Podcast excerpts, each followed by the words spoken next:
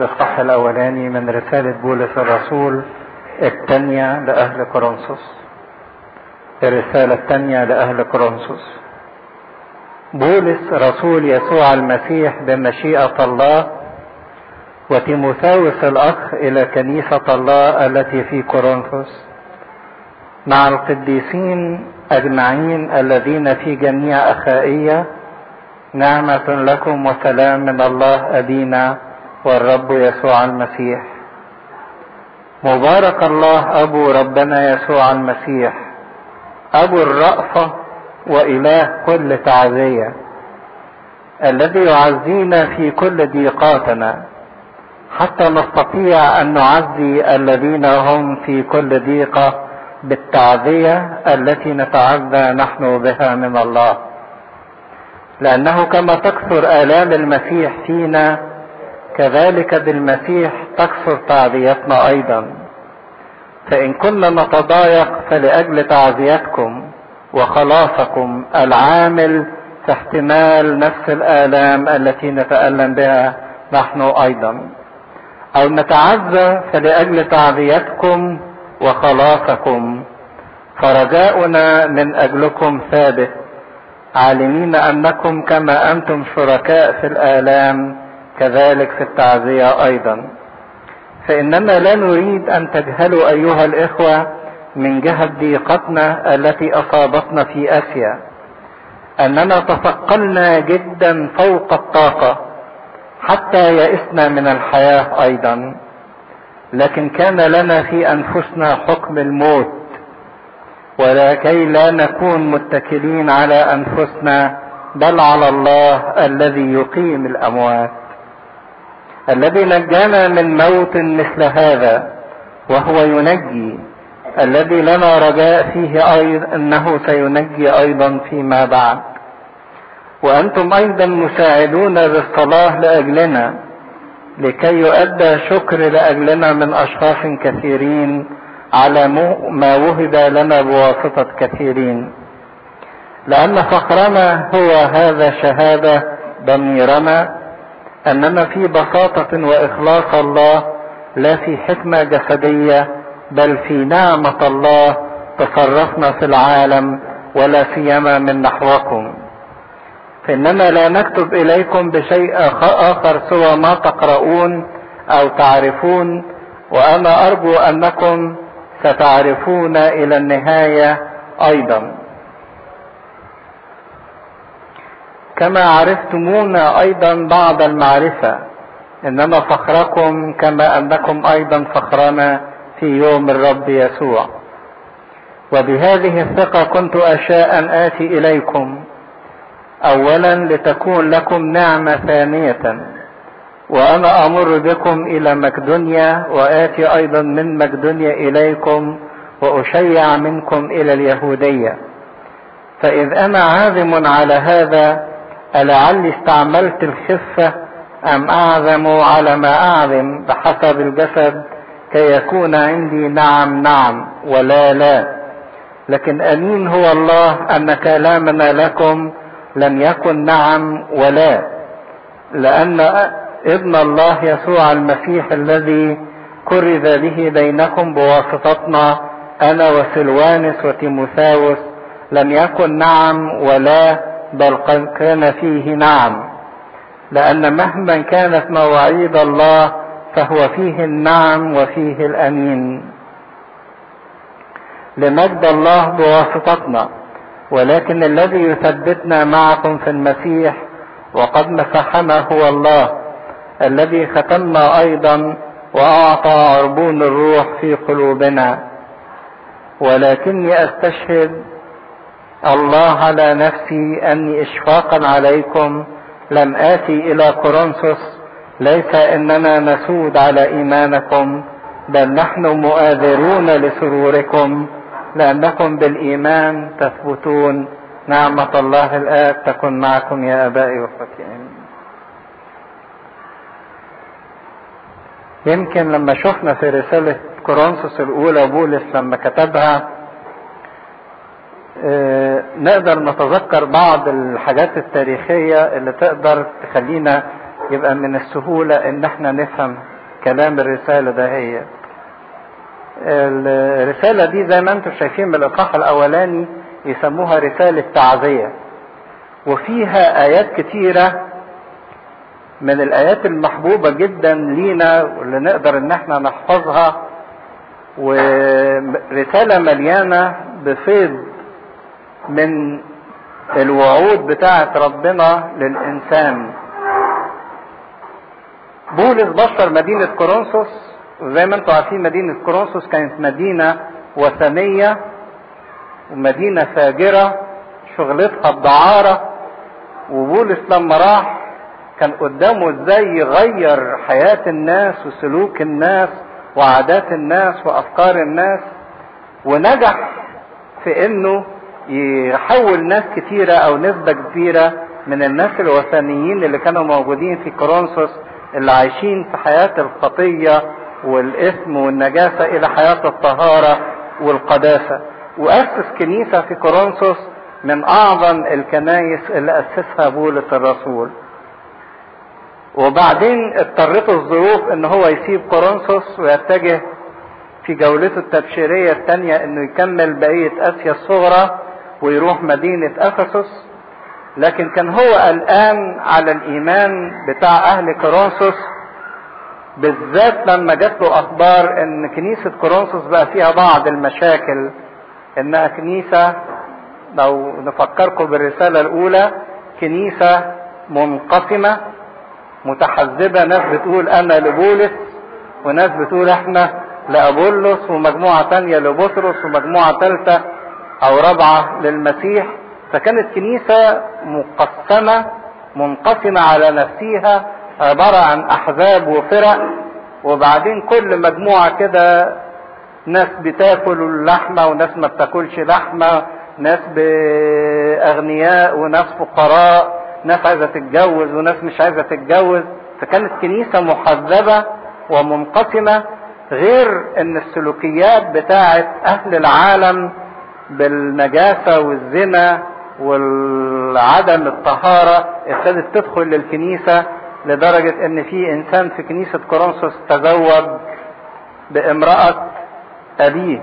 فبولس بعت الرسالة الأولى وزي ما شفناها كانت رسالة شديدة اللهجة أه وبخ الكورنثوسيين وأدبهم بكلام شديد جدا وابتدى يبعت الرسالة الأولانية دهيت لأهل كورنثوس علشان يغيروا من سلوكهم وعلشان يغيروا من حياتهم وعشان بدل ما هم منقسمين ومتحذبين يبتدوا يرجعوا مرة تانية لوحدانية واحدة وبعت يرد على بعض الاستفسارات من جهة جسد القيامة ومن جهة بعض المشاكل المواضيع السلوكية بتاعة الناس. فرسالة كورنثوس الأولى كانت رسالة عملية.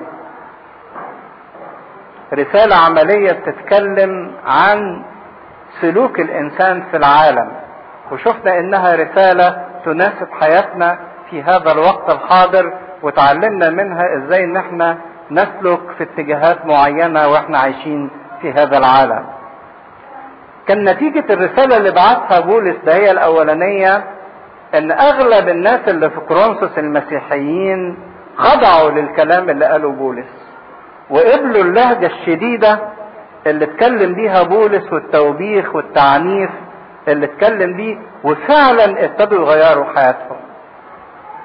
لكن اللي حصل إن في مجموعة قليلة رفضت الكلام الشديد اللهجة بتاع بولس. وابتدوا يشككوا في بولس نفسه يتهموه ببعض الاتهامات عشان يقولوا بولس ده ولا حاجة بولس ده ملوش دعوة بينا ونفضل إحنا عايشين زي ما إحنا عايشين. فراح بولس كان عايز يزورهم وعايز يصلح من حال الكنيسة لكن لما لقى إن في بعض الناس بتشكك في رسوليته وبتشكك في الخدمة بتاعته. راح بعت الرسالة التانية دهيت اللي إحنا بنبتدي نقراها دلوقتي علشان يعامل تلك المجموعة اللي بتحاول إنها تشكك في الخدمة بتاعته. فإذا كانت الرسالة الأولى عبارة عن رسالة عملية تختص بالكنيسة وسلوك الكنيسة هتلاحظوا إن الرسالة الثانية تعتبر رسالة شخصية. وبولس الرسول بيتكلم فيها عن نفسه. لكن الجميل إن ده مش غرور من بولس أو تكبر من بولس أو واحد بيتكلم عن نفسه لكن لأ ده هو من خلال دفاعه عن نفسه وعن رسوليته وده كانت نقطة مهمة ومطلوبة جدا لأن إيمان الكنيسة كله كان هيتزعزع لو شككوا في رسولية بولس فعشان كده هو هيدافع عن رسوليته لكن من خلال دفاعه عن رسوليته هيبتدي يتكلم عن العلاقة الجميلة ما بين الإنسان وما بين الله. يبقى هو الموضوع اللي هندرسه المرة دي من خلال كورنثوس الثانية مش موضوع إن إحنا هندرس رسالة كرسالة لكن هنكتشف العلاقة اللي بيننا وبين ربنا. لأن بولس الرسول في العلاقة اللي بينه وبين ربنا يمثل كل واحد فينا. فابتدى يكشف عن أسرار جميلة جدا عن العلاقة ما بين الإنسان وما بين الله. ويمكن الآية الشهيرة اللي أنتم حافظينها إذ نسعى كسفراء عن المسيح كأن الله يعظ بنا. رسالة تمثل موضوع كيان الإنسان وهدف الإنسان من الموضوع من الخلقة إن الإنسان كسفير لله كممثل لله كوكيل لله. إيه معنى هذا الكلام؟ وإيه فايدته؟ وإيه حلاوته؟ وإيه عظمته؟ بالنسبة لكل واحد فينا ده شيء مهم جدا. فرسالة كورنثوس الثانية رسالة شخصية بتتكلم عن خادم الكنيسة عن الرسول اللي كرز للكنيسة بينما كورنثوس الأولى رسالة عملية بتتكلم عن الكنيسة والحاجات اللي موجود فيها. فبيقول بولس رسول يسوع المسيح بمشيئة الله وتيموثاوس الأخ إلى كنيسة الله التي في كورنثوس. بولس لما بيكتب كل كلمة بيعني من وراها شيء ما بيكتبش كده اعتباطا. ده الروح القدس هو بيكتب على إيدين بولس كل حاجة عايز يقول من وراها حاجة. اولا بيقول بولس رسول يسوع المسيح بمشيئة الله. يعني عايز يرد على إيه؟ الناس اللي بتشكك في رسوليته. يعني بيقول أنا رسول مش من نفسي لكن أنا رسول بمين؟ بإرادة الله بمشيئة الله لأن الله عايز كده. فأنا ما بدعيش حاجة من ذاتي لكن الله هو اللي اختارني. وتيموثاوس كان في هذه الخدمة شريك معاه إلى كنيسة الله التي في كورنثوس. ويمكن عبارة بيستخدمها جديدة كنيسة الله.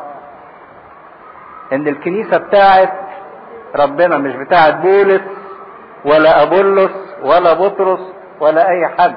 الكنيسة دي بتاعت ربنا. التي في كورنثوس مع القديسين أجمعين الذين في جميع أخائية. ودي لقب مهم جدا للإنسان المسيحي إن هو إيه؟ يسمي الناس اللي في كورنثوس دول إيه؟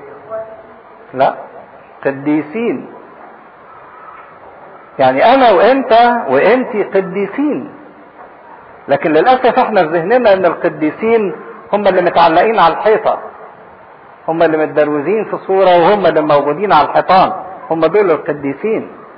لا مش دول القديسين فقط. القديسين هو كل واحد فينا. كلمة قديس يعني مخصص مفرز معين لله. فما تستقلش بنفسك لأنك أنت قديس. قديس في شخص المسيح. مفرز ومعين ومخصص لله.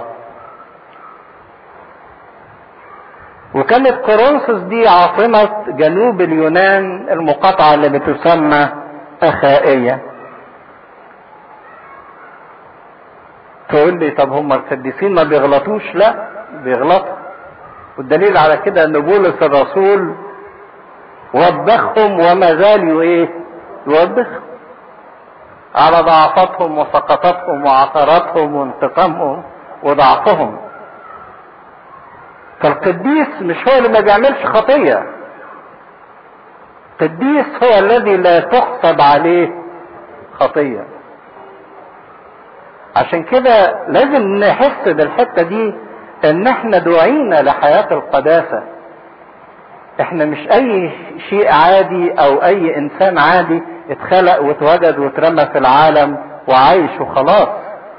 لكن أنت وأنتي وأنا لازم كل واحد فينا يحس إن إحنا مدعوين قديسين إن إحنا مخصصين مفردين.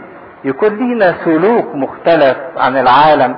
سلوك معين تصرفات معينة كلام معين شكل معين جوهر معين يختلف عن اللي موجود في الحياة العادية. نعمة لكم وسلام من الله أبينا والرب يسوع المسيح.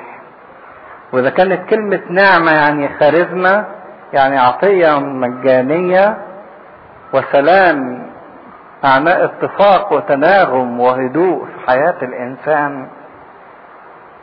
فدي أعظم حاجة يتمتع بيها الإنسان إنه يكون في حياته نعمة ويبقى في حياته سلام هدوء.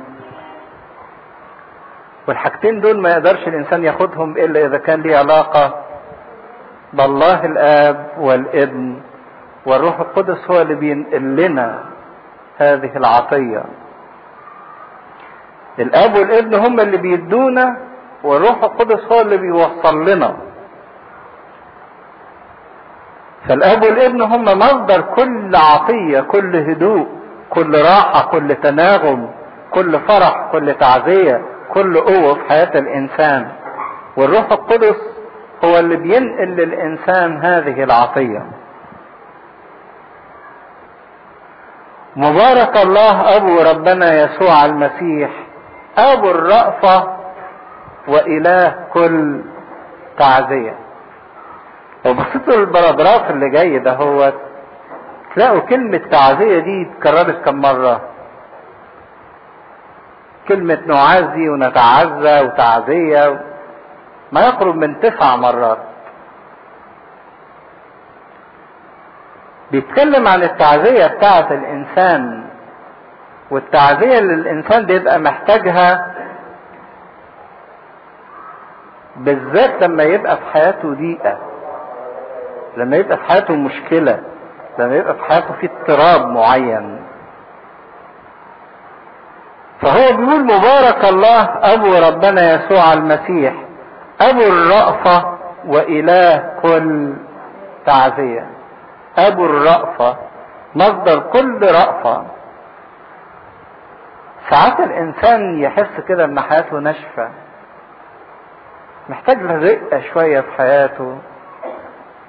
كل الإحباطات وكل الاصطدامات اللي الإنسان بيصطدمها وكل الفشل اللي الإنسان قد يجوزه أو الألم اللي الإنسان يجوزه يبقى كده مخلي حياته صعبة. محتاج إلى رأفة. محتاج إلى تعزية. للأسف الإنسان اللي بيبقى محتاج للتعزية دهيت أو الرأفة أو الحنية دي يعني ساعات الإنسان يفضل يدور عليها يشحتها من الناس من صاحب من صديق من إنسان من أي شيء. لكن في واقع الأمر ما حدش يقدر يديك رأفة إلا الله ذاته لأن هو بيقول عليه كده أبو الرأفة. هو أبو الرأفة أصل كل رأفة أصل كل حنية في الوجود وإله كل تعزية. يمكن كلمة تعزية الناس بتفتكر إن التعزية دي مجرد المواساة المسكنة والمخففة للألم. لا مش كده. مش التعزية اللي بيقصد عليها بولس الرسول هي أن الواحد يتواسى أو حد يخفف له ألمه أو يسكت له هذا الألم مش دي التعزية لكن في معناها اليوناني الترجمة بتاعتها الكلمة الإنجليزي الصح encouragement. Encouragement يعني شجاعة. الشجاعة تعني أكتر من المواساة. إن مش بس الإنسان تخف آلامه لكن الإنسان ياخد مقدرة قوة. شجاعة إنه يواجه الآلام أو الضيقات أو الصعوبات اللي موجودة في حياته. عنده شجاعة. فالله هو إله كل تعزية كل تشجيع الإنسان محتاجه. عارفين لما بيجروا في الماراثون أو يلعبوا فريق ويبقى الفريق ده قدامه موقف صعب وبعدين يقعدوا يسقفوا له يسقفوا له يعني يعملوا إيه؟ يشجعوه إنه يكمل ويشجعوه إنه يوصل. اهي دي التعزيه مش مجرد إن واحد يطبطب عليه يقول له معلش هتهون هتتعدل. مش دي التعزيه لكن التعزيه اللي ربنا بيديها هو إنه يدي شجاعة وتشجيع للإنسان إنه يقوم يواجه وينتصر ويتغلب. الذي يعزينا في كل ضيقتنا الاختبار اللي اختبره بولس الرسول بولس كان نموذج للإنسان اللي شاف الآلام بكل أنواعها. يعني تألم جسديا من مرضه لدرجة إنه كان بيصرخ لربنا وربنا يقول له تكفيك نعمتي. من جهة الجسد كان متألم. من جهة النفس أيضا كان متألم لأنه واجه آلام نفسية شديدة جدا من أجل محبته لأهله وعشيرته اللي هم اليهود. ولكن زي ما كنا بنشوف إن اليهود باستمرار بيدبروا ليه إيه؟ مكيدة. لدرجة إنه قال أود أن أكون أنا نفسي محروما من المسيح لأجل إخوتي وأنسبائي في الجسد. نفسيا كان متعب جدا ومتألم الناس اللي بتكرهه حتى من المسيحيين اللي دلوقتي بيحاولوا يشككوا في خدمته ويشككوا في كلامه ويشككوا في رسوليته. شاف آلام مختلفة جدا من سجون ومن ضرب ومن رجم ومن أخطار غريق ومن رفض ومن شجب واضطرابات لدرجة أن في مرة من مرات مدينة أفسس دي كلها قامت وهاجت على بولس الرسول لما خسر بولس الناس اللي كانت بتصنع آلهة اللي اسمها أرطاميس. فقاموا كل المدينة تخيلوا المدينة كلها مجتمعة على واحد بس عايزة تفتك بيه فحياة بولس الرسول كانت كلها ضيقات من مختلف الأنواع. غير هموم الخدمة والاهتمام بالكنايس وميول من يضعف وأنا لا أضعف من يعثر وأنا لا ألتهب. فكانت حياته كلها ضيقات أو شايل الهم باستمرار متألم بكل الاتجاهات لكن اختبر إنه في خلال الضيقات اللي هو بيمر بيها إن الله في وسط الضيقة يعطي تعزية باستمرار. الذي يعزي في كل ضيقتنا حتى نستطيع أن نعزي الذين هم في كل ضيقة. ده الاجمل من كده مش بس إن هو ربنا بيعزيه في آلامه لكن كمان هو صار مثال وتعزية للإيه؟ للآخرين اللي كمان هم بيمروا في الضيقة. لأن لما يبقى في واحد مجرب بالألم وبالضيق واستطاع أنه ياخد تشجيع أو تعزية في وسط آلامه ده يقدر يساعد المجربين أيضا. لكن واحد ما بقش الألم ما بقش الضيقة يجي يقول للواحد أو يواسي واحد يقول له يشجعه كده يقول له أصل أنت ما إيه ما جربتش ما دقتش ما تعرفش اللي إيه اللي فيا. لكن بولس الرسول حس إن ربنا سمح بضيقات كتيرة في حياته علشان هو يختبر التعزيه وأيضا يساعد الآخرين اللي بيمروا بضيقه إن هم يتعزوا أيضا. صار مثل المسيح اللي قيل عنه لأنه فيما هو تألم مجربا يقدر أن يعين المجربين. فالدقيقة اللي الإنسان بيمر بيها عبارة عن ثقل مادي حاجة تبقى على نفسه. ساعات الإنسان بتبقى حاسس بهذه الأشياء في حياته إن في حاجة تبقى على نفسه. حاجة جسم عليه على روح الإنسان. ثقل كبير جدا من هموم العالم أو من أحمال العالم. أو من بعض الأمور اللي بتتم في حياته أمور غامضة مش قادر يفهمها ولا قادر يفسرها. ويمكن الإنسان يقف يقول لربنا ليه يا رب؟ ليه أنت بتعمل كده؟ أو ليه بتسمح كده؟ حكاية الإنسان اللي بيقف يقول لربنا ليه؟ أنت إزاي تسمح بالمصيبة دي أو بالمشكلة دهيت أو بالضيقة دهيت ده ثقل في حد ذاته. خصوصا لو لقى الإنسان إن الأمور كلها محكمة حواليه وإن يعني يقول إزاي ربنا يسمح بكده؟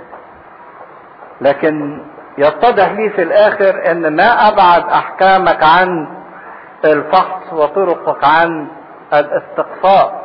يمكن إحنا بنبص إن هي ده ضيقة أو حمل تقيل لكن في واقع الأمر ربنا من من خلال تعاملاته مع الإنسان حتى في خلال هذه الدقيقة يخلي الإنسان يتعزى ومش بس الإنسان يتعزى لكن كمان تبقى عنده المقدرة إنه يعزي الآخرين.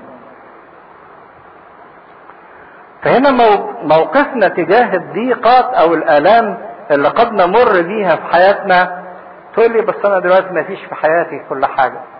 بابا جايب لي الموبايل وعندي أكل وشرب وصحتي كويسة واللي أنا عايزه بلاقيه وعندي اصحابي وبخرج وباجي وبروح وحاجة آخر تمام. بتكلمنا عن الدقيقة ليه؟ بتكلمنا عن الدقيقة ليه؟ الكلام ده في الهوى مش حاجة تخصني أنا. لكن في واقع الأمر إن قد لابد مش قد لابد لكل إنسان إنه هيمر في ضيقات معينة.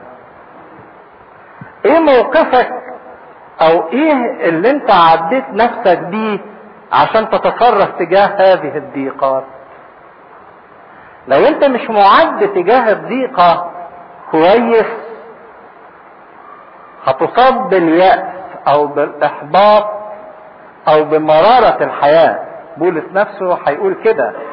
هيجي بعد شوية يقول تثقلنا جدا أكثر من الطاقة حتى إيه؟ يئسنا من الحياة. حتى يئسنا من الحياة. ما بقاش عنده رغبة في إنه يعيش. من كتر التقل اللي كان عليه. لكن إيه موقفي من الآلام أو الضيقات؟ هقول لكم حاجة كده يعني يمكن تزعلكم بس هي تطمنا إن ما من إنسان مسيحي حقيقي إلا ولا بد هتكون في حياته ضيقات يعني الإنسان اللي مش في حياته ضيقات يبقى ما هوش مسيح حي. المسيحية دي أمر مكلف جدا. المسيحية أمر مكلف ومتعب للإنسان جدا. المسيح قالها كده في العالم سيكون لكم ضيق. لكن ثقوا أنا قد غلبت العالم. عشان كده واحد زي الأنبا بولا كان لما يلاقي إن حياته ما فيهاش ضيقات كان يقول لربنا أنت نسيتني ليه؟ يمكن الإنسان بيخاف لما يحس أو يسمع إنه طالما هو بقى مسيح هتبقى في حياته فيه ضيقات وده أمر مكلف أو أمر الإنسان ما يحبهوش. لكن عايز أقول حاجة إن في حاجة اسمها سر الألم.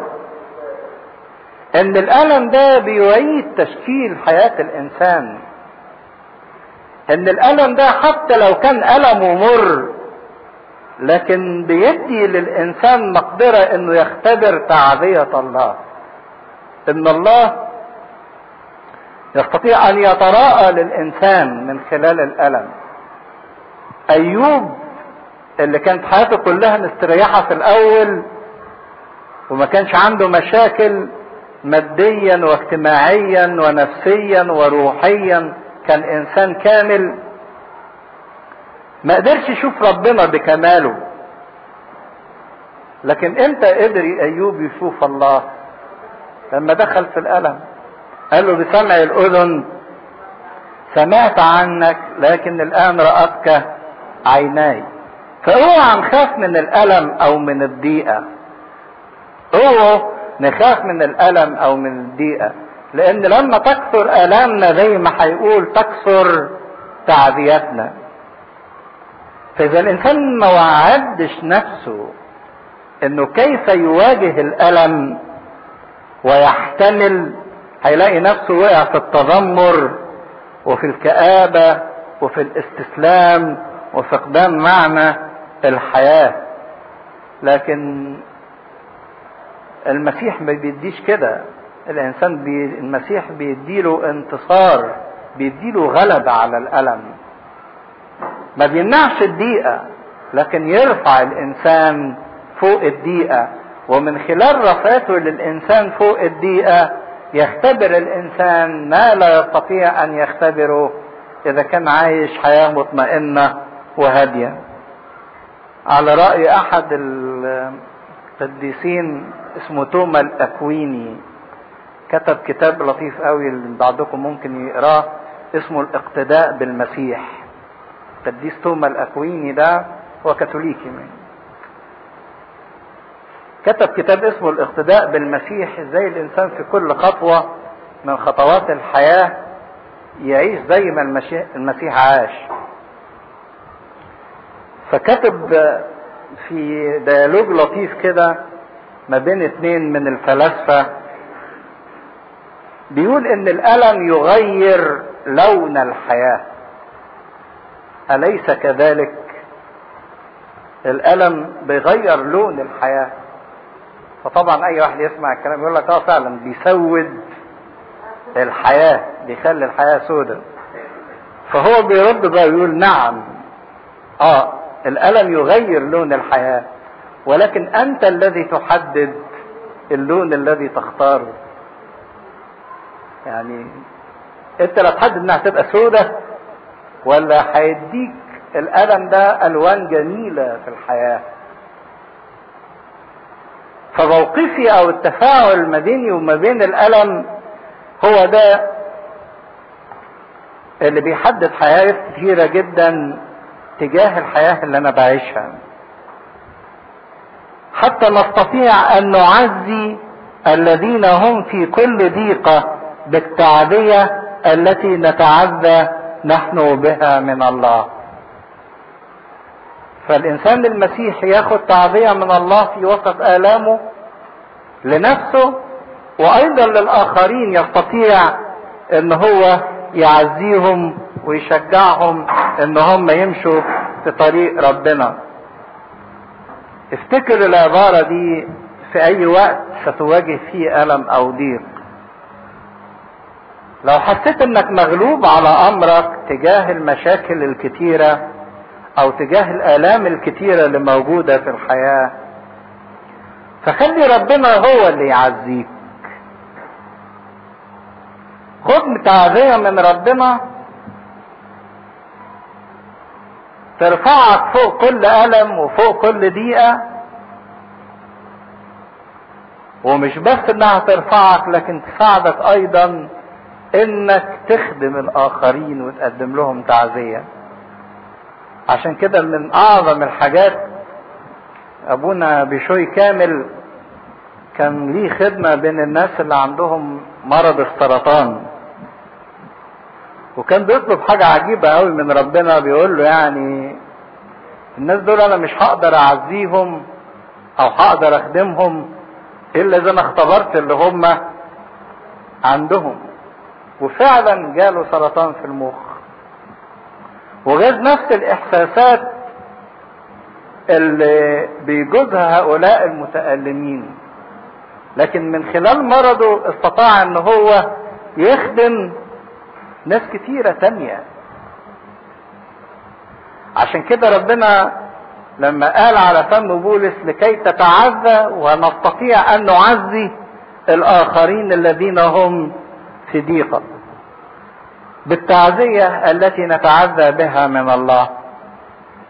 لأنه كما تكثر آلام المسيح فينا. كذلك بالمسيح تكثر تعزيتنا أيضا. إذا كترت الآلام تكثر التعزية أيضا. بس عايز حد صح ياخد باله من حاجة لطيفة. ها؟ آلام المسيح. مالها آلام المسيح؟ آلام المسيح دي كلمة بإيه؟ صيغة. كلمة آلام دي صيغة إيه؟ جمع. لكن تعزية صيغة مفرد. حد لمح حاجة؟ إن الآلام قد تكون مختلفة. في اللي هيتألم نفسيا وفي اللي هيتألم جسديا في اللي هيتألم روحيا وفي اللي هيتألم ماديا. آلام بأنواع مختلفة لكن هي كلها آلام من أجل المسيح. لكن التعزية هي تعزية واحدة لكل أنواع الآلام. التعزية الواحدة دي هي شخص المسيح. إذا كان في أنواع آلام كثيرة الناس بتجوز فيها لكن هي التعزية واحدة والتعزية هي شخص المسيح. فإن كنا نتضايق فلأجل تعزيتكم. إن كنا نتضايق فلأجل تعزيتكم يعني بولس عايز يقول لهم إذا كنت مريت أنا بضيقات كثيرة فالضيقات دي أنا مريت بيها لأن ربنا من خلالها عايزني أوصل لكم تعزية وخلاصكم العامل في احتمال نفس الآلام التي نتألم بها نحن أيضا. وإذا كنا نتعزى أو نتعزى إذا كنا نتضايق أو إذا كنا نتعزى فلأجل تعزيتكم وخلاصكم ربنا يديني تعزية عشان أوصلها لكم. كل ده من أجل الخلاص. فإذا كان في ألم أو في تعزية فلنعرف إن الألم أو التعزية هدفها توصيل الإنسان للإيه؟ للخلاص. سؤال حلو بيقول إذا كان في ألم في حياتي نتيجة غلط أنا عملته. وبرغم إني قدمت توبة لكن الألم ده مستمر. أكتر الأحيان الألم ده بيفضل مستمر يعني يعقوب أبو الآباء. الغلط اللي عمله ظل بيستدر النتائج بتاعته حتى آخر لحظة. طب أمال أنا تبت ليه؟ أنا تبت من أجل خلاص روحي من أجل حياتي الأبدية. لكن الله من أجل حكمته قد يرى إنه يستمر معايا الألم فترة. ليه؟ عشان ما أرجعش تاني. أو من أجل إنه يديني تعزيات من خلال الألم ده هو مش لأنه بيعاقبني لكن لأنه بيحافظ على عليا بطريقة معينة. زي مثلا الدكتور بيروح له العيان يبقى عنده سخونية فيديله مضاد حيوي. ياخد المضاد الحيوي يخف ويرجع للدكتور تاني. يقول له أنا خفيت. يقول له طب معلش استمر خد جرعات من المضاد الحيوي. يقول له ما خلاص السخونية راحت. أخد ليه تاني؟ يقول له معلش عشان ما ترجعش تاني. لازم تستمر فترة. لكن اللي إحنا بنبقى متأكدين منه إن الله ما بيديش الألم ده عقاب للخطيه لكن بيدي هذا الألم لحفظ نفس الإنسان ولتعذيه الإنسان. حتى لو كان هذا الألم بسبب خطيتي أو بسبب غلط أنا عملته. ييأس ما هو ييأس ده يبقى معناها إنه لم يعد لاحتمال الألم. ما دربش نفسه ما حطش الحتة دي في حسابه. هو عايش حياة سهلة لحد ويطمن نفسه إني غني وقد استغنيت. لحد ما هيجي فجأة يبص يلاقي نفسه كله اتسحب من تحت رجليه. فمش هيبقى قدامه غير التذمر غير اليأس. وقد نجوز في في الحاجات دي بدرجات مختلفة أو متفاوتة. بولس نفسه بيقول حتى يئسنا من الحياة. قلت له إزاي بقى بولس يعني انت عايز تروح تنتحر. وناس كتيرة جدا من اللي عاشوا مع ربنا جات لهم لحظات قالوا ربنا كده موتي. خير من إيه؟ من حياتي يونان. قالها لربنا إيليا. قالها لربنا قال له موتي خذ نفسي الآن لأن موتي خير من حياتي. ما بقاش طايق حياتي ما بقاش طايق العيشة نفسها. لكن مش معنى كده إن خلاص الإنسان يستسلم لهذا الفكر. أحنش. لو استسلم لهذا الفكر شوفوا بولس اللي يقول تفكرنا جدا فوق الطاقة فوق الاحتمال حتى يئسنا من الحياة. لكن لأنه كان ماسك في ربنا لقى التعزية والتشجيع اللي ترفعه فوق الإيه؟ الضيق. لحد ما نطقها صح بعد كده. يعني هو كان قرفان من الدنيا فقال تثقلت جدا فوق الطاقة حتى يئست من الحياة. ربنا ما خدوش. لكن خدوا إمتى؟ لما قال لي اشتهاء أن أنطلق وأكون مع المسيح ذاك أفضل جدا. ما في ناس عايزة تموت لأنها قرفانة وفي ناس عايزة تموت وتنتقل لأنها مشتاقة.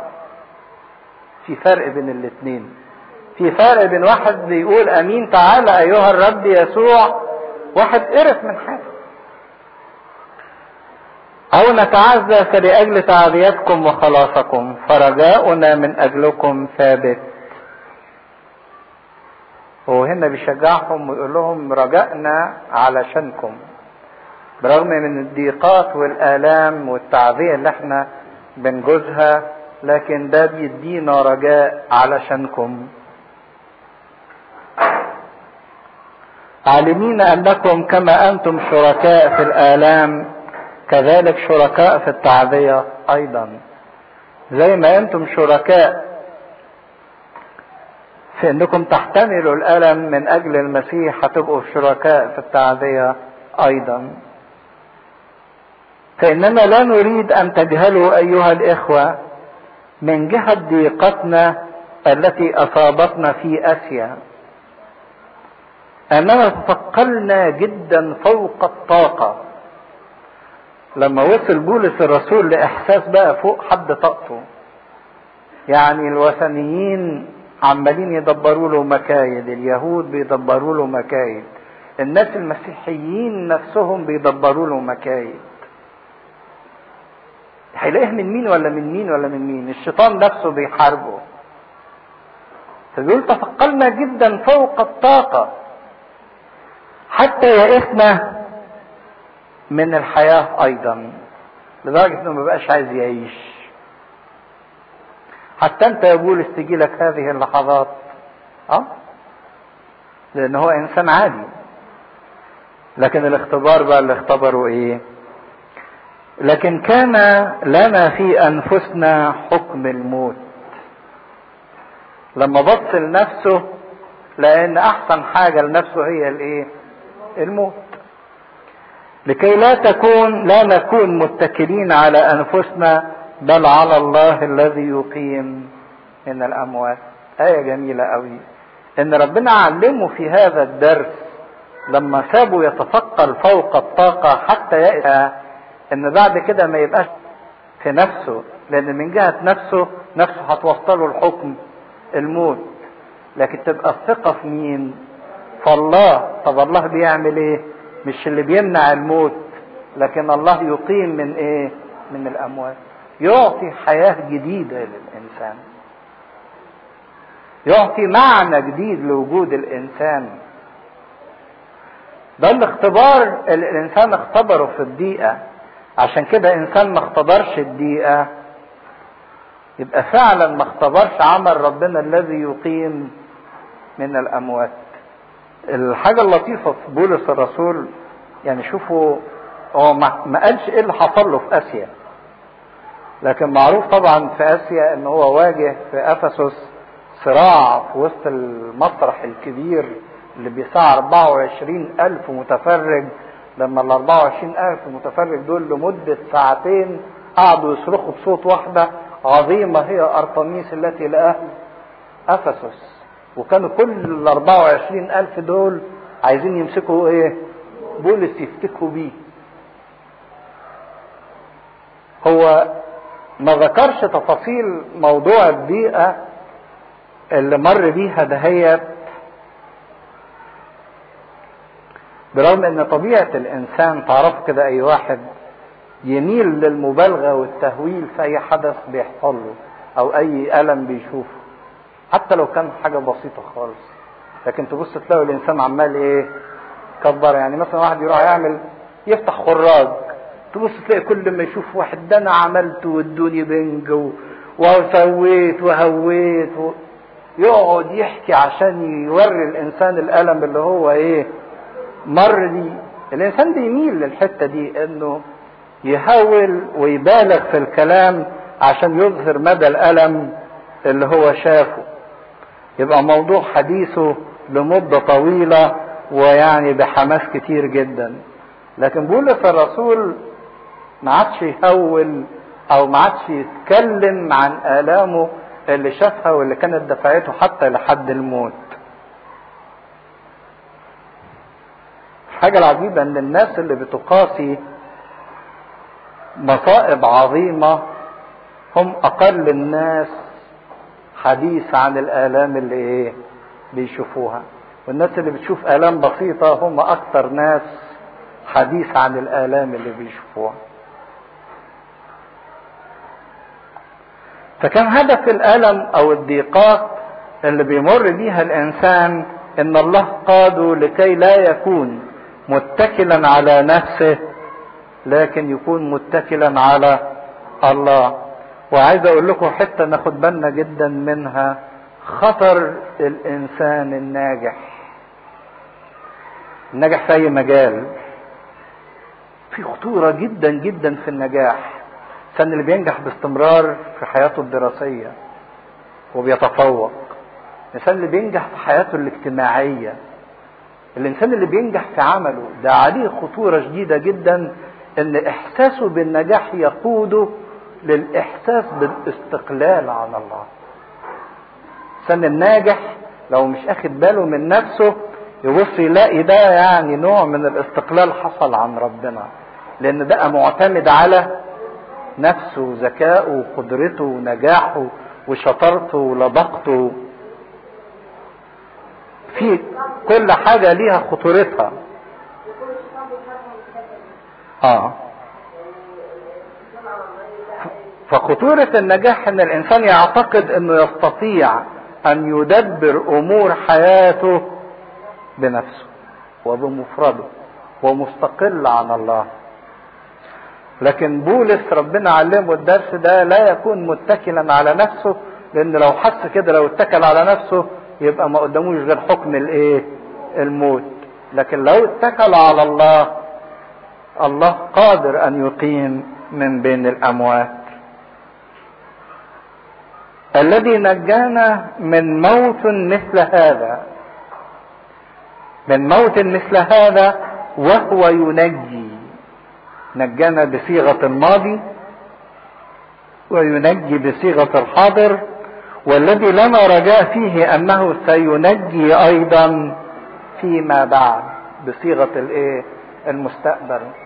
دي ثقته في الله بقى إن ربنا بقت علاقتي بيه لا تتذعذع من اللي حصل قبل كده واللي بيحصل دلوقتي واللي هيحصل بكرة. ثقة الله لا تتزعزع نتيجة ذلك إنه عرف بما لا يقبل الشك ما يستطيع الله أن يفعله لأجله. إن ربنا يقدر يعمل من أجله أي شيء ويقدر يعمل من أجله كل شيء. لو وصلت أنا للحتة دهيت إن يبقى في حياتي ثقة في ربنا ما تتزعزعش إن ربنا علشاني هيعمل كل شيء وقادر إن هو يعمل أي شيء. دي كانت ثقة بولس إن الله نجى وينجي وسينجي. ده الدرس اللي خده من خلال الألم ومن خلال الاضطرابات اللي مرت بيه. على رأي برضك واحد بيعلق ويقول إن كل صلاة بنصليها وإحنا في يسر تقابلها عشرات الألوف من الصلوات وإحنا في عسر يعني يعني الإنسان ما بيصليش إلا لما يكون محتاج لربنا. لكن لو أنت حالته ميسورة يعني ممكن يفوت ممكن يصلي مرة لكن لما يبقى مزنوق ومتضايق يصلي عشرات الآلاف من المرات. ويقول برضك اضطررت في أغلب الأحيان أن أركع على ركبتي. يعني يقف يصلي لأنه مضطر في الصلاة لأنه لم تكن أمامي مكان آخر لأذهب إليه وقت ضيقتي فإذا كانت الآلام دي بتدفعنا ناحية ربنا وإذا كانت الآلام دي بتزود علاقتنا وثقتنا في ربنا اذا الآلام دي ليها عمل كويس وليها هدف كويس الله يريد إن هو يوصلنا من من خلاله. وأنتم أيضا مساعدون بالصلاة لأجلنا.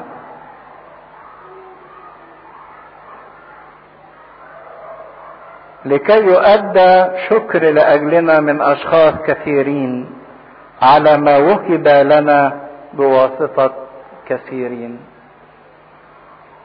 وهنا ارتباط الكنيسه بعضها ببعض صلاة من أجل بعض وشكر لأجل الضيقات وشكر لأجل التعزية. يعني نادر ما الناس تشكر ربنا من أجل الضيقات اللي بيديها لها. إحنا يمكن نشكر ربنا على أجل الحاجات الحلوة لكن إن كان ده مبدا الكنيسه أصلا نشكرك على كل حال ومن أجل كل حال وفي كل حال. لأن فخرنا هذا هو شهادة ضميرنا أننا في بساطة وإخلاص الله لا في حكمة جسدية بل في نعمة الله تصرفنا في هذا العالم ولا سيما من نحوكم.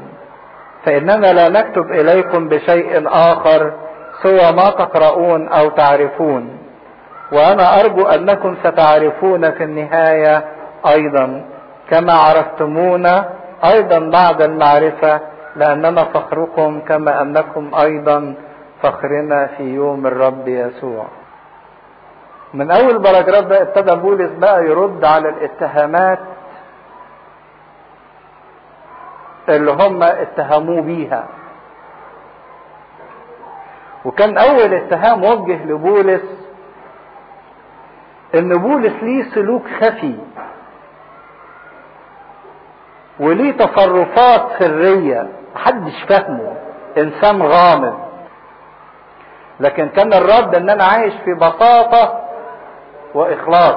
يعني هنا بيقول لهم إيه؟ لاننا في بساطة وإخلاص الله لا في حكمة جسدية. يعني هم عايزين يقولوا إن هو ليه أساليب ملتوية كده وإنسان مكار ويقدر يوصل للي هو عايزه بالخداع. زي يعني أي ما ناس عايزة تتكلم على أي واحد تبتدي تلفق له أي حاجة. فهو هنا بيدافع عن الخدمة بتاعته. وأول حاجة بيقول لهم أنا ملياش أساليب خفية ولا كلام ملتوي ولا ليا حاجة أخبيها لكن أنا في بساطة وإخلاص بتكلم باستمرار. من ضمن الحاجات الصعبة اللي موجودة فينا دلوقتي إن إحنا ما بقاش عندنا البساطة والإخلاص. ما بقيناش واضحين. الواحد يقول كلمة ويقصد وراها عشرات الإيه؟ المعاني. ويسيب اللي قدامه محتاس ومحتار في أي معنى. عشان كده بيقول بردك ثم الإكوين طوبى للإنسان الذي ليس له ما يخبئه أو يخفيه. انسان واضح. مفيش حاجة مخبيها جوايا. مفيش معنى ولا قصد ولا نية ولا دافع مستخبي. لكن إنسان فيه بساطة وفي وضوح وفي صراحة وفي إخلاص ونقاوه بيسلك. قريت قصة لطيفه عن واحد راجل راح قعد يشوف من بيت لبيت ويخبط على باب كل بيت ولما يفتحوا له يقول لهم العبارة ده هي اهربوا إن كل شيء قد اكتشف. يخبط ويقول لهم العبارة ده كل شيء قد اكتشف اهربوا. ويجري. الغريب إن عدد كبير من الناس ساب بيوته وهرب. ده يورينا قد إيه إن ناس كتيرة عندها ما تخفيه ما تخبئه. يا ترى هل أنا فيا الحتة دهيت في حاجات كتيرة أنا مخبيها جوايا ولا أنا إنسان واضح وصريح؟ كلمة إخلاص اللي بيذكرها بولس هنا هي الحاجة اللي تلمع لما تتحط في الشمس تلالق كده. عشان كده ما أسعد الإنسان الذي تتحمل كل تصرفاته إنها تواجه نور الشمس. يا ترى كل أفكاري كل نياتي كل دوافعي ممكن أحطها في نور الشمس؟ ولا توجد أفعال كتيرة وتصرفات كتيرة ورغبات كتيرة ودوافع كتيرة خفية عايز أخبيها باستمرار؟ الإنسان اللي ملوش دوافع خفية ده اللي بولس الرسول بيتكلم عن نفسه وبيقول لهم أنا في بساطة وإخلاص. إذا كان الإنسان يلاحظ العمل ويحكم عليه لأن الإنسان ما بيشوفش إلا الحاجة اللي واضحة قدامه العمل المعمول قدامه. لكن الله يرى الباعث والدافع والفكر والنية وراء أي عمل الإنسان بيعمله. عشان كده إذا كانت طهارة العمل أمر صعب إن الإنسان يعيش بأعمال كلها طاهرة ده أمر صعب. فالأصعب طهارة الأفكار والنيات والإيه؟ والدوافع. الأمور الجوانية دي الأصعب. لأني ممكن أصوم وأصلي وأحضر الكنيسة لكن بدوافع خفية غلط. العمل قد يبدو من بره إنه كويس واحد بيصوم وبيصلي وبيروح الكنيسة. لكن الدوافع وراء هذا العمل والأمور الخفية ممكن تبقى مظهرية ممكن طلب مديح ناس ممكن طلب إن ليه أغراض معينة من وجودي جوه الكنيسة. في دوافع خفية. بولس الرسول بيقول لهم أنا ماليش حاجة أغراض خفية خالص.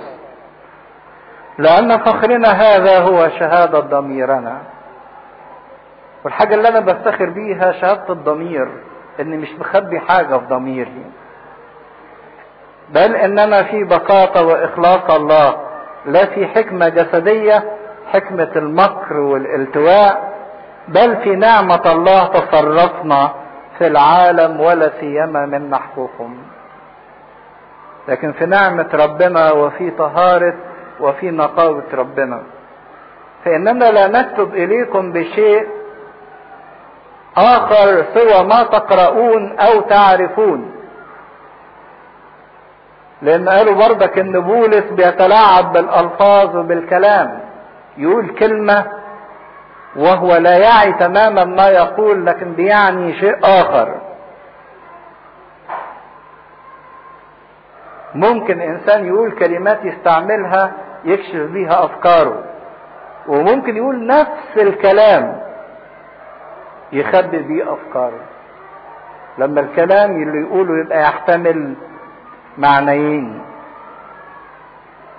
وأنا أرجو أنكم ستعرفوني ستعرفون إلى النهاية أيضا. أنا زي ما أنا ما بتغيرش. كما عرفتمون أيضا بعد المعرفة. إنما فخركم كما أنكم أيضا فخرنا في يوم الرب يسوع. يعني هو بينغصهم كده بيقول لهم إحنا فخركم يعني هنفتخر بيكم في المجيء الثاني زي ما أنتوا هتفتخروا إيه؟ بيا. فإذا كنتم أنتوا الفخر بتاعي وأنا الفخر بتاعكم يبقى تأكدوا إن مفيش حاجة أنا بقولها ولا أقصدها أو أقصد بيها معنى آخر. قالوا له إن أنت إنسان بتقول نعم ولا في نفس الوقت. وهو ده المعنى اللي عايز يقوله من تغيير المعنيين أو بيقول نفس الكلام بيحتمل المعنيين معنى نعم ومعنى لا في نفس الوقت. وبهذه الثقة كنت أشاء أن آتي إليكم أولا لتكون لكم نعمة ثانية. كان عايز يزورهم علشان يديهم نعمة ربنا. وأنا أمر بكم إلى مقدونيا وآتي أيضا من مقدونيا إليكم وأشيع منكم. كان زمان لما واحد يروح بلد وهم تعبير عن محبتهم وهو ماشي يخرجوا يشيعوه يشيعوه يعني يمشوا معاه فترة من المسافة ومن الطريق كده كنوع من الترحيب بيه فلهم أنا كنت عايز أجيلكم مقدونيا دي شمال اليونان وكورنثوس دي في اخائيه جنوب اليونان.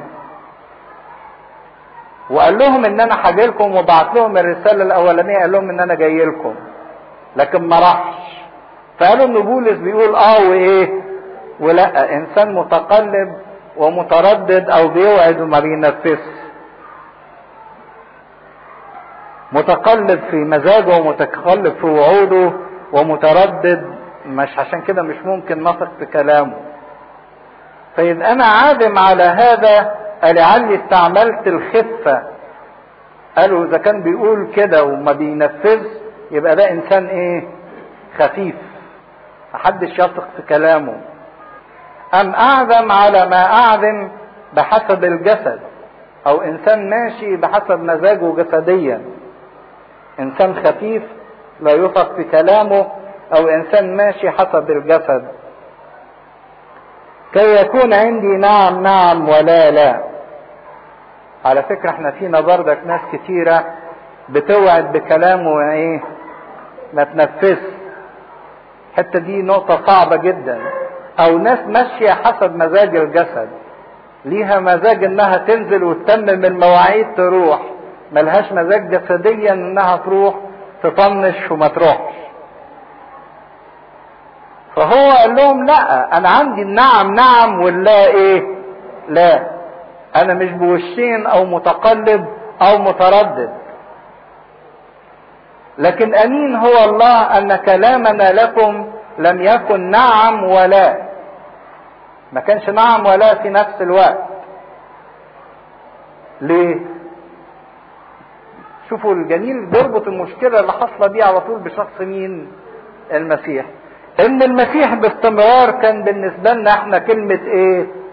نعم. مفيش لا بالنسبة لنا تجاه المسيح. لأن ابن الله يسوع المسيح الذي كرز به بينكم بواسطتنا أنا وسلوانس اللي هو سيلا وتيموثاوس لم يكن نعم ولا بل قد كان فيه نعم.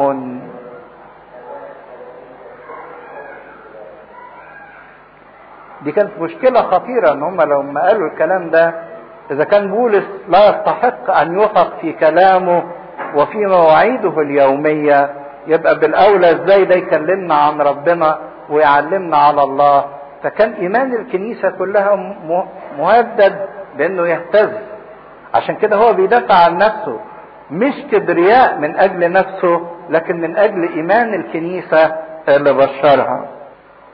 فهو الرب إن يسوع باستمرار كان النعم لكل مواعيد الله. أصل ممكن الإنسان يقول الله ساعات بيديني وساعات ما بيدينيش. الله في العهد القديم وعد مواعيد كتيرة جدا. لكن المواعيد اللي الله في العهد القديم وعدها اتقالت نعم في شخص مين؟ المسيح. المسيح هو اللي جه إيه؟ تممها ونفذها. فاذا كان مسيحنا هو النعم باستمرار لكل مواعيد الله. فالإله اللي حبنا وادانا ابنه لابد إن إحنا نثق في كل كلمة هو بيقولها لأن كل مواعيد الله بتتنفذ في شخص المسيح. لأن المسيح صار هو الضامن لتنفيذ كل وعد وعده الله للإنسان. هو الضامن والكفيل الشخصي لكل مواعيد الله. وكأن يسوع بنفسه بيكتب على كل وعد من وعود الله نعم هذا حق. نعم هذا حق. الرهبات الألمانيات كاتبين على جدار الباب الدير بتاعهم الآية دهيت الآية اللي بتقول إيه؟ إن الله بالنسبة لنا لأن ابن الله يسوع المسيح الذي كرز به لم يكن نعم ولا بل كان فيه نعم. لأنه مهما كانت مواعيد الله فهو فيه النعم وفيه الأمين لمجد الله. ده اختبارهم إن الله باستمرار فيه كلمة نعم ما فيهش لا. وإن ربنا أمين إن كل وعد كان بيديه لهم ربنا بينفذه بيتممه. عشان كده مهم بالنسبة لي إذا كان ربنا بيديني وبيقول لي نعم حتى لو ما ادانيش أمور معينة فهي دي النعم بتاعته. عشان كده تلاحظوا في الحاجة اللطيفة إن كل صلاة بنرفعها باسم يسوع المسيح كأننا بنقول نعم إن ربنا بيقول لنا نعم آمين. آمين يعني معناها إيه؟ ليكن كذلك أو هذا حق. كلمة أمين معناها إيه؟ ليكن كذلك. يعني زي ما بنقول ده ليكن كذلك. ليتم هذا أو هذا حق هذا صح. ففي يسوع نقول أمين لكل مواعيد الله. عشان كده يسوع هو النعم بتاعت ربنا لكل شيء اللي ما فيهاش لا أبدا. لأنه مهما كانت مواعيد الله فهو فيه النعم وفيه الأمين لمجد الله بواسطتنا ولكن الذي يثبتنا معكم في المسيح وقد مسحنا هو الله. اللي يثبتنا في المسيح واللي مسحنا في شخص المسيح هو الله. وكلمة مسحنا يعني إيه؟ إحنا سمينا مسيحيين. مسيحيين لأن إحنا ممسوحين بالروح القدس. والمسحة دي اللي بيتكلم عنها يقول الذي ختمنا أيضا ختم يعني الواحد لما يحط ختمه على حاجة معناه إنه يمتلك هذا الشيء. فالله لما حط ختمه علينا معناه إنه هو بيمتلكنا وإن إحنا بقينا بتوعه. وأعطى عربون الروح في قلوبنا. لما واحد بيشتري حاجة وبيدفع في الأول العربون معنى العربون ده القسط الأولاني الذي يؤكد ويضمن إن الباقي سيدفع. فالحياة اللي إحنا بنحياها في الروح القدس دلوقتي هي مجرد عربون للحياة الأبدية. يعني بمثابة القسط الأولاني من الحياة في السماء. الحياة اللي إحنا بنحياها دلوقتي بالروح القدس. ده العربون المقدم اللي ربنا دفعه لينا علشان يقول لنا دي بداية الحياة اللي هديكم أعظم وأجمل منها. والضمان على أن ملء هذه الحياة وكمالها سيتحقق لنا. فعطية الروح القدس أو عربون الروح القدس عهد من الله لينا إنه لا تزال هناك أشياء عظيمة منتظرانا في المستقبل. ولكني أستشهد الله على نفسي إني اشفاقا عليكم لم آتي إلى كورنثوس. إذا كنتوا عارفين بقى ليه أنا ما جيتش لكورنثوس زي ما قلت لكم فأنا ما جيتش لأن رجعت في كلامي. لكن أنا ما جيتش إيه؟ اشفاقا عليكم؟ لاني لو جيت ولقيت الكنيسة بنفس الوضع من التحزبات ومن الانقسام ومن النجاسة لن أشفق عليها. أليس أننا نسود؟ ليس أننا نسود على إيمانكم. مش معنى كده أن أنا بتسلط عليكم أو على إيمانكم لكن أنا في خدمتكم.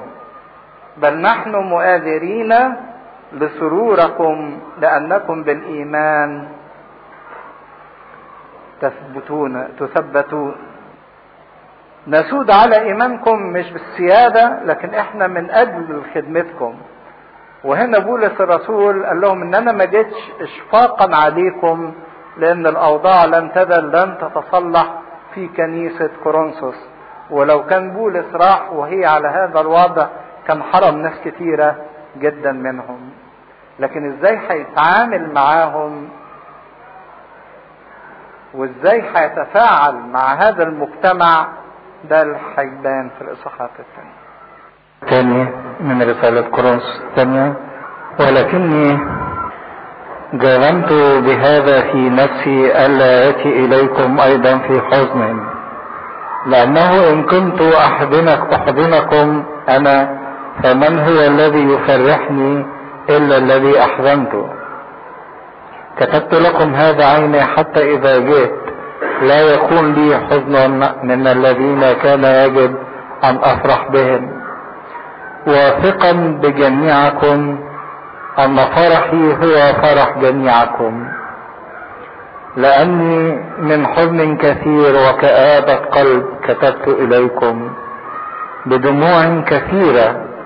لا لكي تحزنوا لا لكي تحزنوا بل لكي تعرفوا المحبة التي عندي ولا سيما من نحوكم. ولكن إن كان أحد قد احزن فإنه لم يحزنني بل احزن جميعكم بعض الحزن لكي لا أفكر.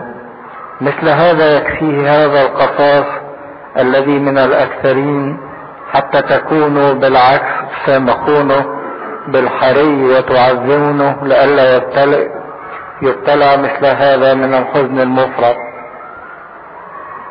لذلك أطلب إليكم أن تمكنوا له المحبة.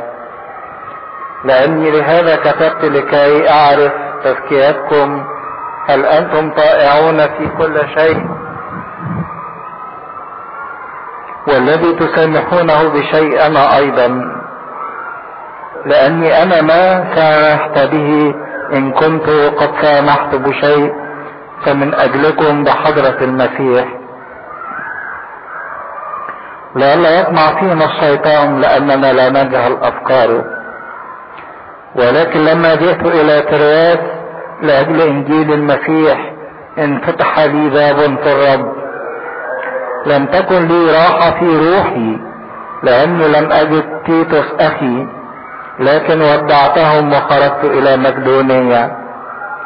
لكن شكرا لله الذي يقودنا في موكب نصرته في المسيح كل حين.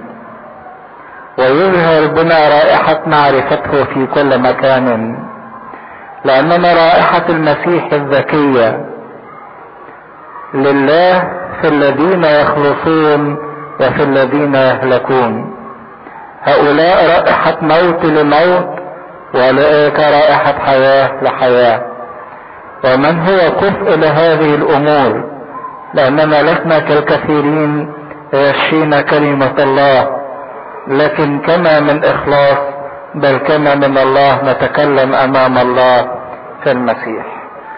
إذا كان بولس ظهر بمظهر إنه عنيف وشديد اللهجة وصارم مع أهل كورنثوس اللي هو بيحبهم فقد يكون الإنسان محتاج في بعض الأوقات إنه يكون يستخدم الشدة أو العنف في توبيخ الناس اللي بيحبهم. وإن كانت الناس في أمور كتيرة بترفض التوبيخ أو بتتهرب منه أو ما بتبقاش عايزة تسمعه لكن المحبة بتتحتم على الإنسان إذا كان فعلا بيحبهم وعايز يشاركهم في أمور حياتهم انه يكون في بعض الأحيان عنيف أو شديد اللهجة أمام الخطأ اللي بيعيشه الآخرين. ولكن العنف والصرامة دول ينبغي إن هم يكونوا في حكمة. فبولس الرسول استخدم العنف والشدة لدرجة إنه احزن ناس كثيرين من أهل كورنثوس. لكن الحزن اللي هو سببه ما كانش حزن انتقام أو حزن غضب ولكن هو كان حزن للمحبة. ساعات بالنسبة لموضوع التوجيه خصوصا للناس اللي ليهم مسؤولية أو دور في الخدمة أو الأب والأم مع الأبناء بيبقى التوجيه والتأنيف ليه سلاح ذو حدين. عشان كده التوبيخ والعنف بيبقوا محتاجين لنوع من الحكمة. إنك ما توبخش على طول لإنك لو وبخت على طول التوبيخ هيفقد تأثيره أو هتصيب اللي قدامك باليأس وبالإحباط أو إن بعض الآباء والأمهات أو بعض الخدام يلجأوا لعدم التوبيخ نهائيا. يقول لك يعني عشان نبقى نديهم رجاء باستمرار. لا برضك عدم التوبيخ مش حكمة. فالحكمة اللي ربنا بيديها للإنسان في موضوع التوبيخ يعرف إمتى يتكلم ويعرف إمتى يصمت ما يتكلمش. عشان كده بولس الرسول لما كان بيوبخ أهل كورنثوس ما كانش من النوع اللي بيدور على أخطاء الآخرين علشان يصطادها ويمسكها لهم. يعني في بعض الناس كده تبقى شعرة آه فلان الخادم الفلاني ده بيدور على الأخطاء بتاعتنا علشان يمسكها ويقعد يتكلم عليها. لا الموضوع مش كده. مش إن إحنا نبحث عن أخطاء الآخرين علشان ننقدهم لأن استمرار التوبيخ قد يضعف تأثير التوبيخ. لكن الموضوع علشان يبقى ماشي صح إن إذا كان في انتهار أو توبيخ فذلك يتم فيه محبة. يبقى الدافع ليه باستمرار المحبة مش نقد الآخرين. مش هدفه انه يؤذي أو يجرح مشاعر الآخرين لكن هدفه إصلاح الآخرين. مش الهدف بتاع الانتهار عشان الإنسان يؤلم اللي قدامه بل الانتهار هدفه إنه يسبب راحة فرح سعادة للي قدامه. فرق كبير بين الاتنين.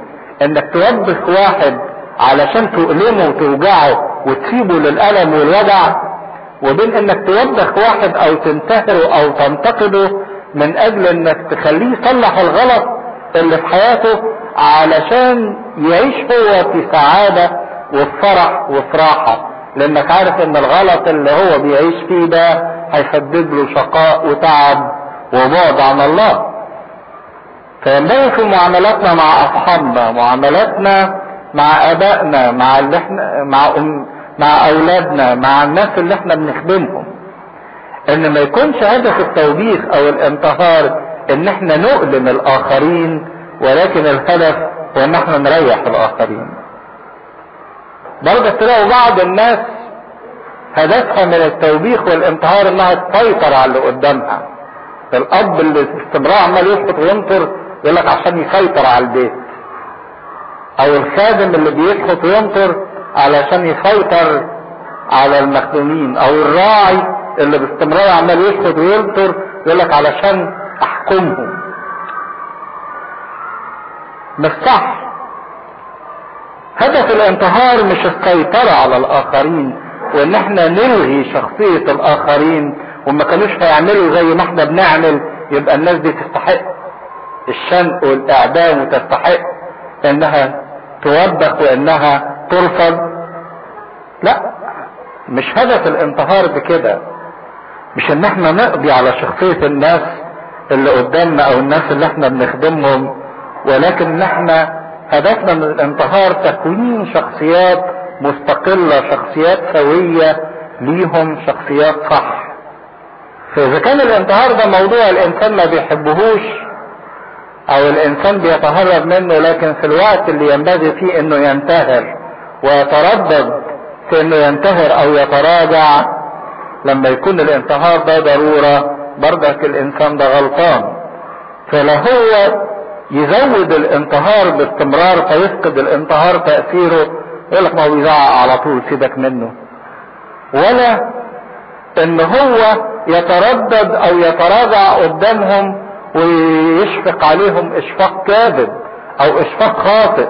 يقول للناس لا إحنا لازم نديهم رجاء ونديهم أمل باستمرار. دي شفقة مغلوطة شفقة مش صح إنك يكون في ضرورة انك تنتهر اللي قدامك وما تنتهرهوش.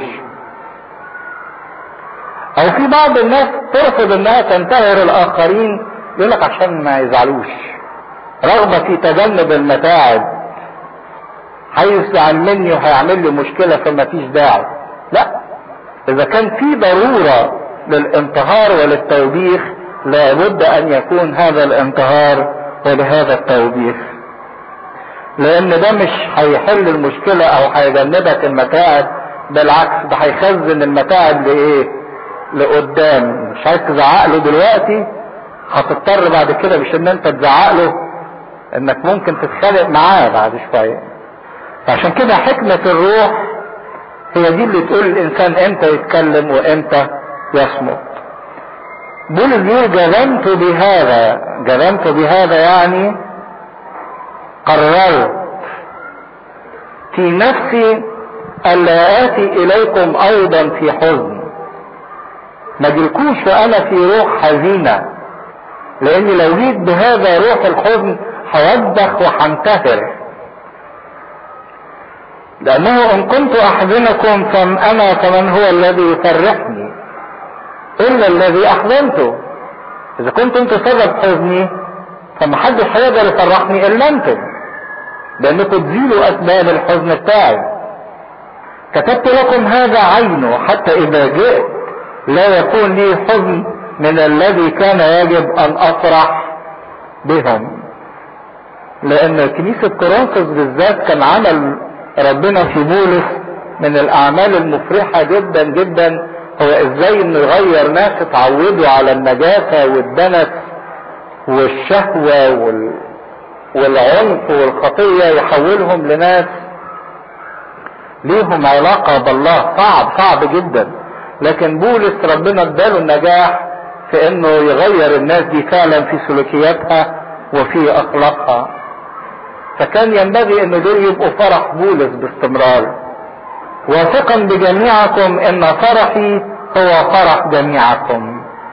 وإذا فرحت أنا فده فرح ليكم. لأني من حزن كثير وكآبة قلب كتبت إليكم بدموع كثيرة.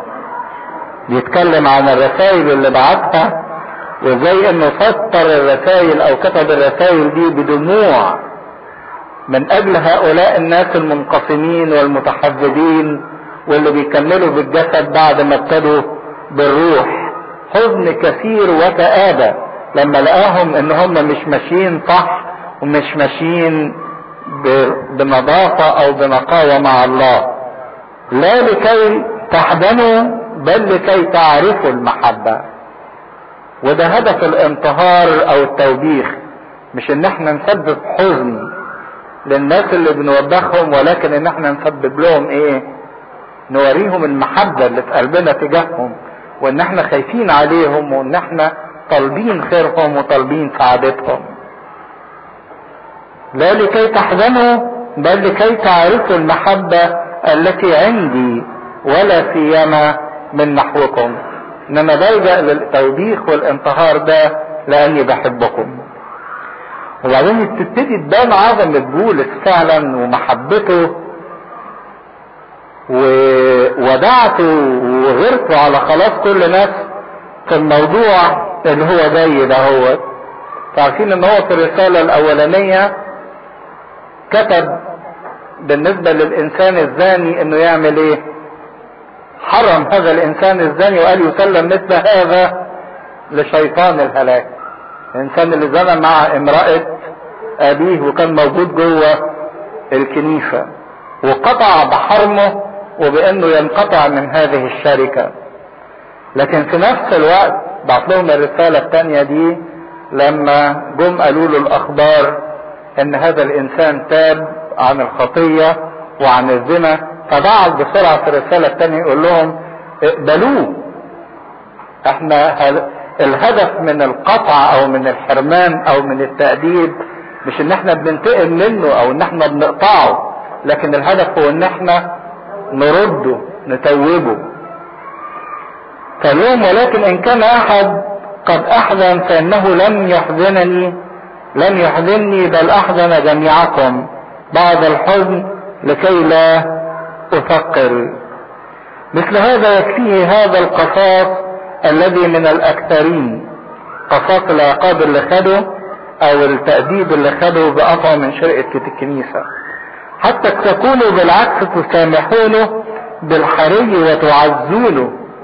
مش بس تسامحوه لكن كمان إيه؟ استمرار تجاه الخاطي. مش بس تسامحه ده ممكن تسامحه لكن تفضل زلات خطيته. ده غلطته تفكروا بيها. لكن لا يقول تسامحونه ومش بس تسامحونه لكن كمان تشجعوه تعزوه. لئلا يبتلع مثل هذا من الحزن المفرط عشان ما يصابش باليأس. لذلك أطلب أن تمكنوا له المحبة. ودي آية جميلة جدا ومطلوبة منا كلنا. بدل ما نبص الناس اللي عمالة تغلط جوه الكنيسة وننتقدها فلانة بتعمل كذا وفلان بيعمل كذا ونقعد نتكلم عليهم ونقعد ندينهم لا. الواجب علينا إن إحنا نمكن لهم المحبة. يعني إيه نمكن لهم مش بس نديهم المحبة ومش بس نحبهم. نمكن يعني إيه نمكته مكنوا لهم المحبة؟ أيوه. مش بس يعرفوها لكن دول كمان ينموا فيها يتمرنوا عليها يتدربوا بيها. عشان كده مهم قوي ان أنا اسأل نفسي يا ترى أنا من النوع اللي بيمكن الآخرين من المحبة؟ عارفين يمكن المحبة يعني يعني يدي التاني فرصة إنه يحبه. ده ساعات من تعصبنا أو من تصرفاتنا أو من كبريائنا ما بنخليش الناس ما بنديش للناس فرصة إنها تعلن محبتها لينا. يعني واحد مثلا تقول لك أنا مستثقل دمه. هو عايز يتقرب بكلمة لطيفة